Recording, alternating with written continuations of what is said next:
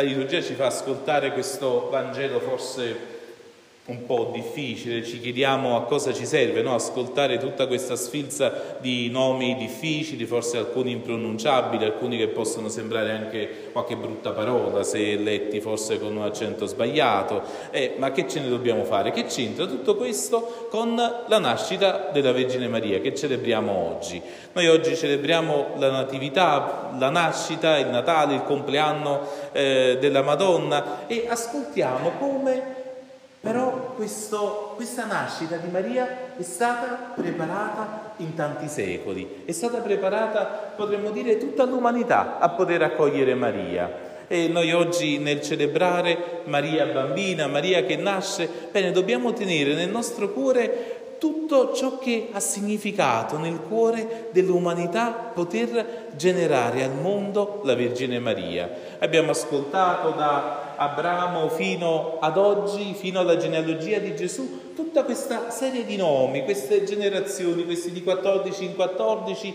tutti coloro che hanno fatto parte, potremmo dire, della storia della salvezza. E in questi ci sono alcuni uomini che non erano proprio tra i migliori santi, alcune donne che non erano proprio impeccabili, eppure sembra che il Vangelo di Matteo, che inizia con, eh, con, con questa genealogia, con questo inizio così strano, eh, ci faccia dire ma come mai il Vangelo ha voluto mettere tutta questa serie di nomi?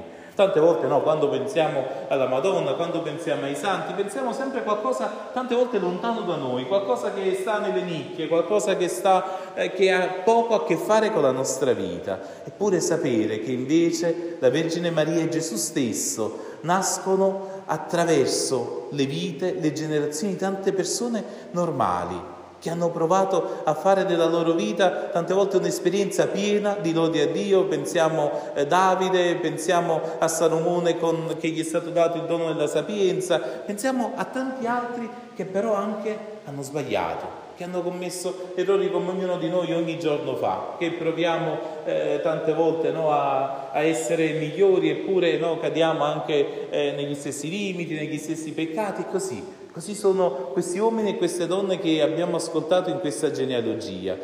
Questo significa che anche noi possiamo far parte della storia della salvezza di qualcuno che ci è vicino. Celebrare la nascita di Maria non è celebrare un dono semplicemente che riguarda la Madonna, ma che riguarda tutti noi. Noi celebriamo questa festa perché attraverso Maria abbiamo trovato grazia perché attraverso la sua nascita, attraverso il suo sì, anche noi oggi possiamo stare insieme, possiamo celebrare la bellezza della vita, il dono della vita nuova che Gesù ci ha fatto grazie alla sua passione, grazie alla sua morte, grazie alla sua risurrezione, perché una donna ha detto di sì.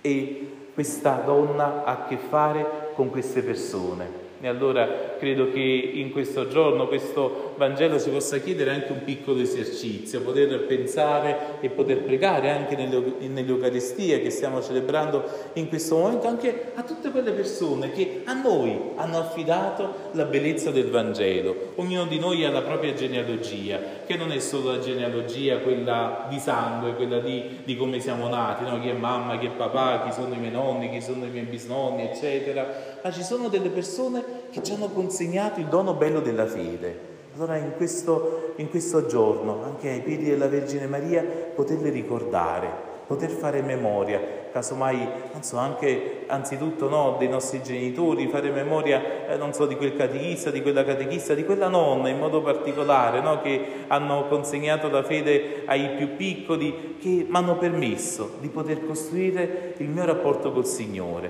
Possiamo oggi dirci, io oggi sono amico di Gesù, oggi ho un rapporto bello con la Vergine Maria perché ho avuto queste persone nella mia vita. E allora anche la mia vita cristiana, anche il mio cammino di santità che mai ci dobbiamo dimenticare di, eh, di poter sempre rinnovare è grazie a queste persone.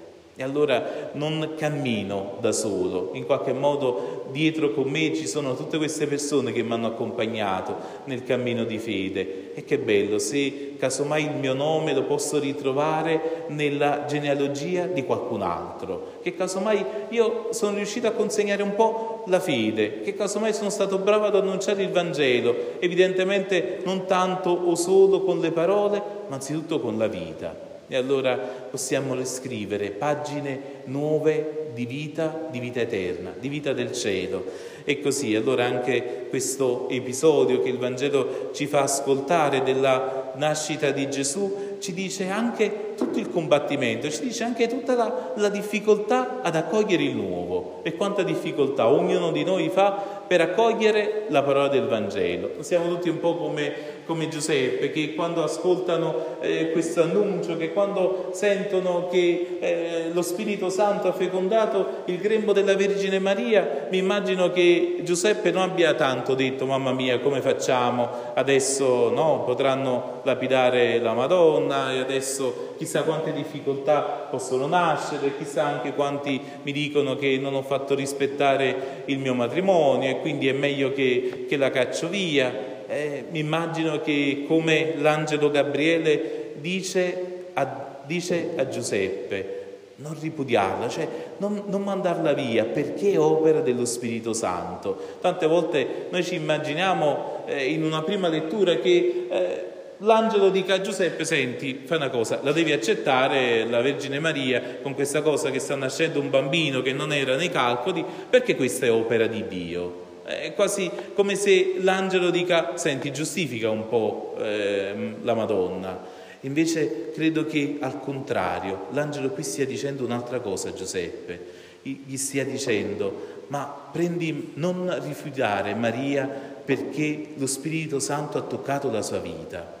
Cosa significa questo? Noi tante volte quando sentiamo, quando vediamo il Signore che ci chiede qualcosa, ci viene un po' di paura, ci viene da fare un passo indietro, quando vediamo qualcosa di bello, quando vediamo che il Signore veramente sta trasformando la vita di qualcuno, forse abbiamo anche una sana paura no? di sprecare, di sporcare le cose belle. E allora Giuseppe dice, senti, no, ma io che, che che ho a che fare con la Madonna, con questa donna santa, con questa donna che, che, è stata scelta da Dio. Io sono un falegname, così sono una persona semplice, è meglio che mi faccia da parte, no? che, che, la storia di Dio con, con la Madonna, che se la faccia lei, io ritorno a essere un uomo giusto.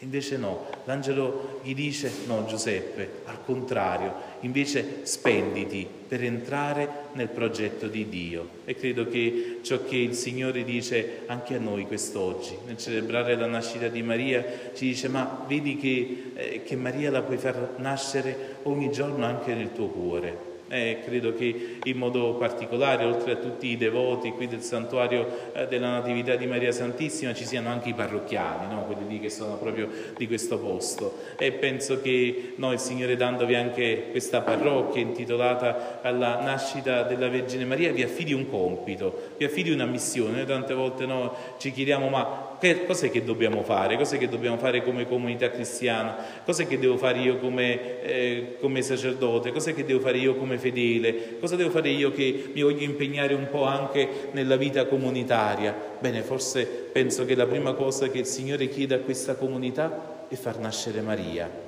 e far rinascere la Vergine Maria e la Madonna ci insegna uno stile, lo stile quello delle beatitudini. Ieri nel Vangelo ascoltavamo proprio che Gesù diceva beati i poveri, beati chi è nell'afflizione, beati chi, chi è nella fame, beato chi è nella sete, beato chi è perseguitato, beato chi non è accolto, beato chi non è compreso. Perché, perché queste beatitudini? Perché Maria le ha vissute?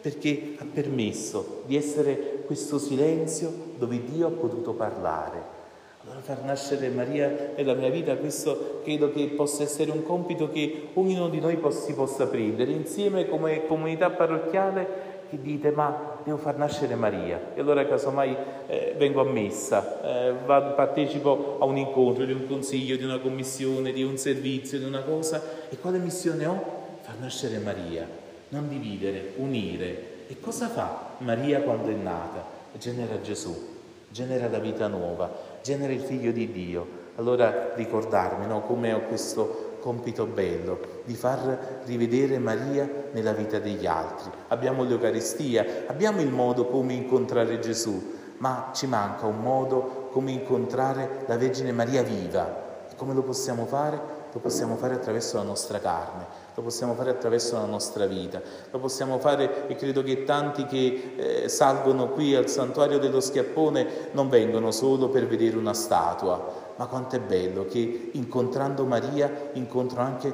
una comunità che è mariana, una comunità che è accogliente, una comunità che sa dire di sì, una comunità che ascolta, che, che, fa strada, come Maria che si mette in cammino verso le Elisabette di oggi per prestare il suo servizio. Allora sì che la Vergine Maria continua ad accompagnare ognuno di noi, continua ad accompagnare questa comunità perché ha questo compito bello, far nascere e rinascere Maria. E allora che ciascuno di noi sia mariano non solo nell'esteriorità, ma soprattutto nell'intimo del nostro cuore. E allora anche noi porteremo al mondo Gesù e saremo parte di questa grande genealogia, di questa sfilza di nomi. E sono tutti i nomi che hanno generato al mondo Gesù ma anche che sono figli e che sono figli di Maria. E allora così ognuno di noi si potrà mettere sotto il manto di Maria, portando non solo se stesso, ma la propria famiglia, gli amici, le persone a cui vogliamo del bene, le persone che abbiamo servito. Tutti faremo parte di questa Chiesa che il Signore affida a Maria sotto la croce.